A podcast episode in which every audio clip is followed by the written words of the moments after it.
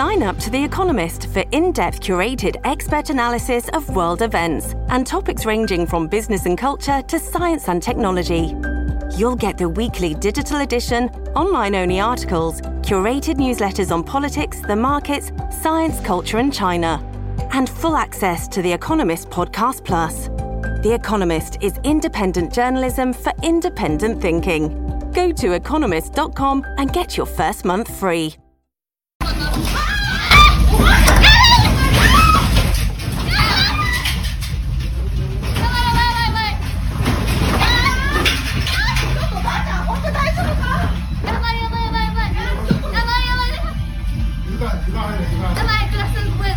That's what it sounded like in Ishikawa, Japan yesterday. Actually, that would sound from inside a karaoke shop uh, in Ishikawa, Japan yesterday when a 7.6 earthquake hit the region. The death toll has now reached officially 48, but officials warn that number will continue to climb as the damage is assessed. Already it's being reported that tens of thousands of homes have been destroyed. They're also warning residents that, of course, uh, there could be more quakes, perhaps even bigger quakes lying ahead. Uh, that remains to be seen. So let's get the details on what happened because there was also a, a, lot of concern about tsunamis, of course. And if you remember, that very good reason. We know what happened in Japan. I believe it was 2011.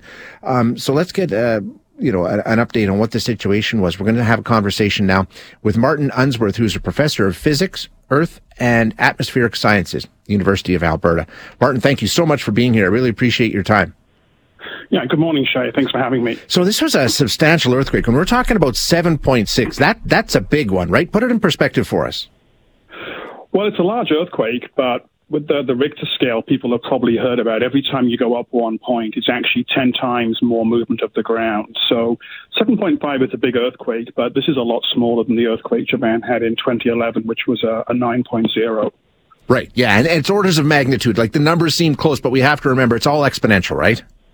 That's right, exactly. So every time is t- each number up is ten times bigger in terms of how much the ground is moving up and down and side to side. Uh, so what we're seeing, like I say, uh, about forty-eight people uh, lost their lives so far, but it's expected it'll go up. Tens of thousands of homes. Power was out. Does that sort of match what you would expect in terms of damage from an earthquake of that size? Well, one of the things we see with earthquakes is it's really the, the buildings and the infrastructure that determine, you know, how many people are, are, killed and what the damage is. I mean, just for reference, people may remember there was an earthquake in Morocco back in September. That was actually a 6.8, and that killed several thousand people. And that was mainly because of the construction in Morocco. You know, and the villages there, they were built of stone with not particularly good cement and no reinforcing. You know, Japan has good infrastructure. It's perhaps the best prepared country on earth for earthquakes. Yeah. And in this area, you know, all of the buildings, you've probably seen you know, they're wooden buildings that have collapsed, you know, so they're not huge multi-stories and the big tower blocks that are there are usually built with, you know, with earthquake conditions in mind. So it's unfortunate there's a loss of life, but, you know, in a place like Japan, an earthquake like this that was, you know, not huge, but the other factor perhaps that was kind of a, made things worse was it was very near the surface. So when you get a shallow earthquake, I think the depth was 10 kilometers. That means the ground moves up and down much more violently than with a deep earthquake. So that's kind of why, you know, that relatively, you know, large but not mm-hmm. huge earthquake caused the damage it did. Gotcha. Okay. Um, now, there are, of course, warning of aftershocks. Completely normal. We know that happens after every earthquake. Is there any way of knowing? Because I also was doing some reading this weekend saying that, hey, you know, maybe this was just uh, like a, like, I don't remember what they called it, not an aftershock, maybe like a pre-shock, and there's a bigger earthquake to come. Any way of knowing? Can you forecast what might be next? That's that's a really good question. Well, there was in fact a foreshock, as they call them, a few minutes before this one, but you only really know if it's a foreshock when you get a bigger earthquake following.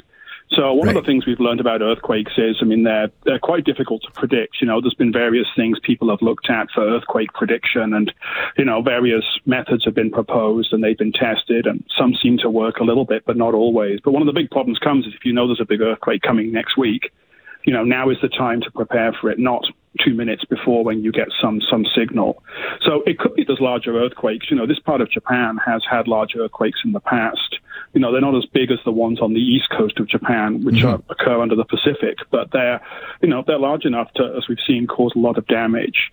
So it could be that, you know, earthquakes sometimes come in sequence. You know, one fault line lets the energy loose, and then that just transfers the stress somewhere else, and then you get a sequence of earthquakes like that. So it's it's very very hard to predict that. You know, most of the fault lines in Japan, we know where most of them are. And, you know, the, the civil defense authorities there have a very good system in place. But there are still big unknowns with earthquakes. Um, uh, uh, and speaking of unknowns, I wanted to ask you about tsunamis. We know there's a connection between earthquake and tsunamis, and I think we pretty much understand the physics of what creates it. But there were there were warnings that went out that we're talking about this could be catastrophic in terms of a tsunami, but that never really materialized. There were waves of about a meter, um, from what I saw. So, uh, what what goes into what kind of tsunami will follow an earthquake, and what makes you know one tsunami worse than another following an earthquake? That really hinges on how much the seafloor moves. So after an earthquake, I think this earthquake, parts of Japan have moved up and down two or three meters. So if you can imagine the seafloor suddenly jumping up two or three meters, wow. the water's going to go somewhere. That's yeah. what produces the wave.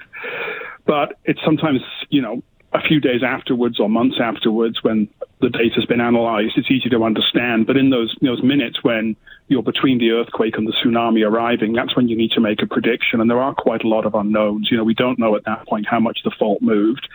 And sometimes there are aspects of the movement which are kind of really hard to predict. So that was actually the case in 2011, the, the tsunami on the east side of Japan. The fault moved a lot more than it had been expected. And that's what made those huge waves that came on shore on the east coast. So it's, it's good that the prediction was kind of on the, the large side. Yeah. People got out of the way. But yes, you know, you've got, you have minutes to, you know, tens of minutes to, to an hour with tsunami. So that is actually useful time to, to get people to move out of the way and to give them a warning. But it's not an exact science yet. Exactly, yeah. And you'd think, you know, as you mentioned, 2011, uh, that's still fresh in the memory of a lot of us. Uh, and I can only imagine it's something that they talk about, maybe not every day in Japan, but it's something that's on the minds of people, especially following an incident like this. So I don't imagine they needed a lot of warning to, to head to higher ground.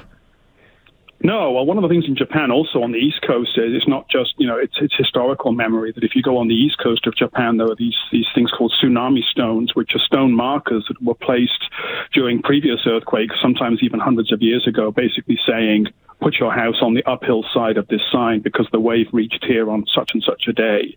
So that sort of historical memory in Japan is, is a very useful aspect of understanding, you know, just what earthquakes do. But when you have a sequence of earthquakes, you know, they're not all exactly the same. Yeah. One can produce maybe a larger amount of shaking or, or a bigger tsunami than another. So, you know, you've, you've got to be conservative. But, you know, but again, generally, you know, the, the preparations in Japan seem to have worked. For example, they have a system that when the shaking is detected, they will automatically send a radio signal and the bullet trains, the high speed trains, will, will slow down. That happened to several trains yesterday, so that when the ground shakes, they're not going at high yeah. speed, they're going slower. So lots of those things kind of were in place and, and certainly helped yesterday. Yeah, I'm sure they've got a pretty robust uh, response in place already. Uh, Martyn, great insight. Thank you so much for being with us today. I really appreciate it.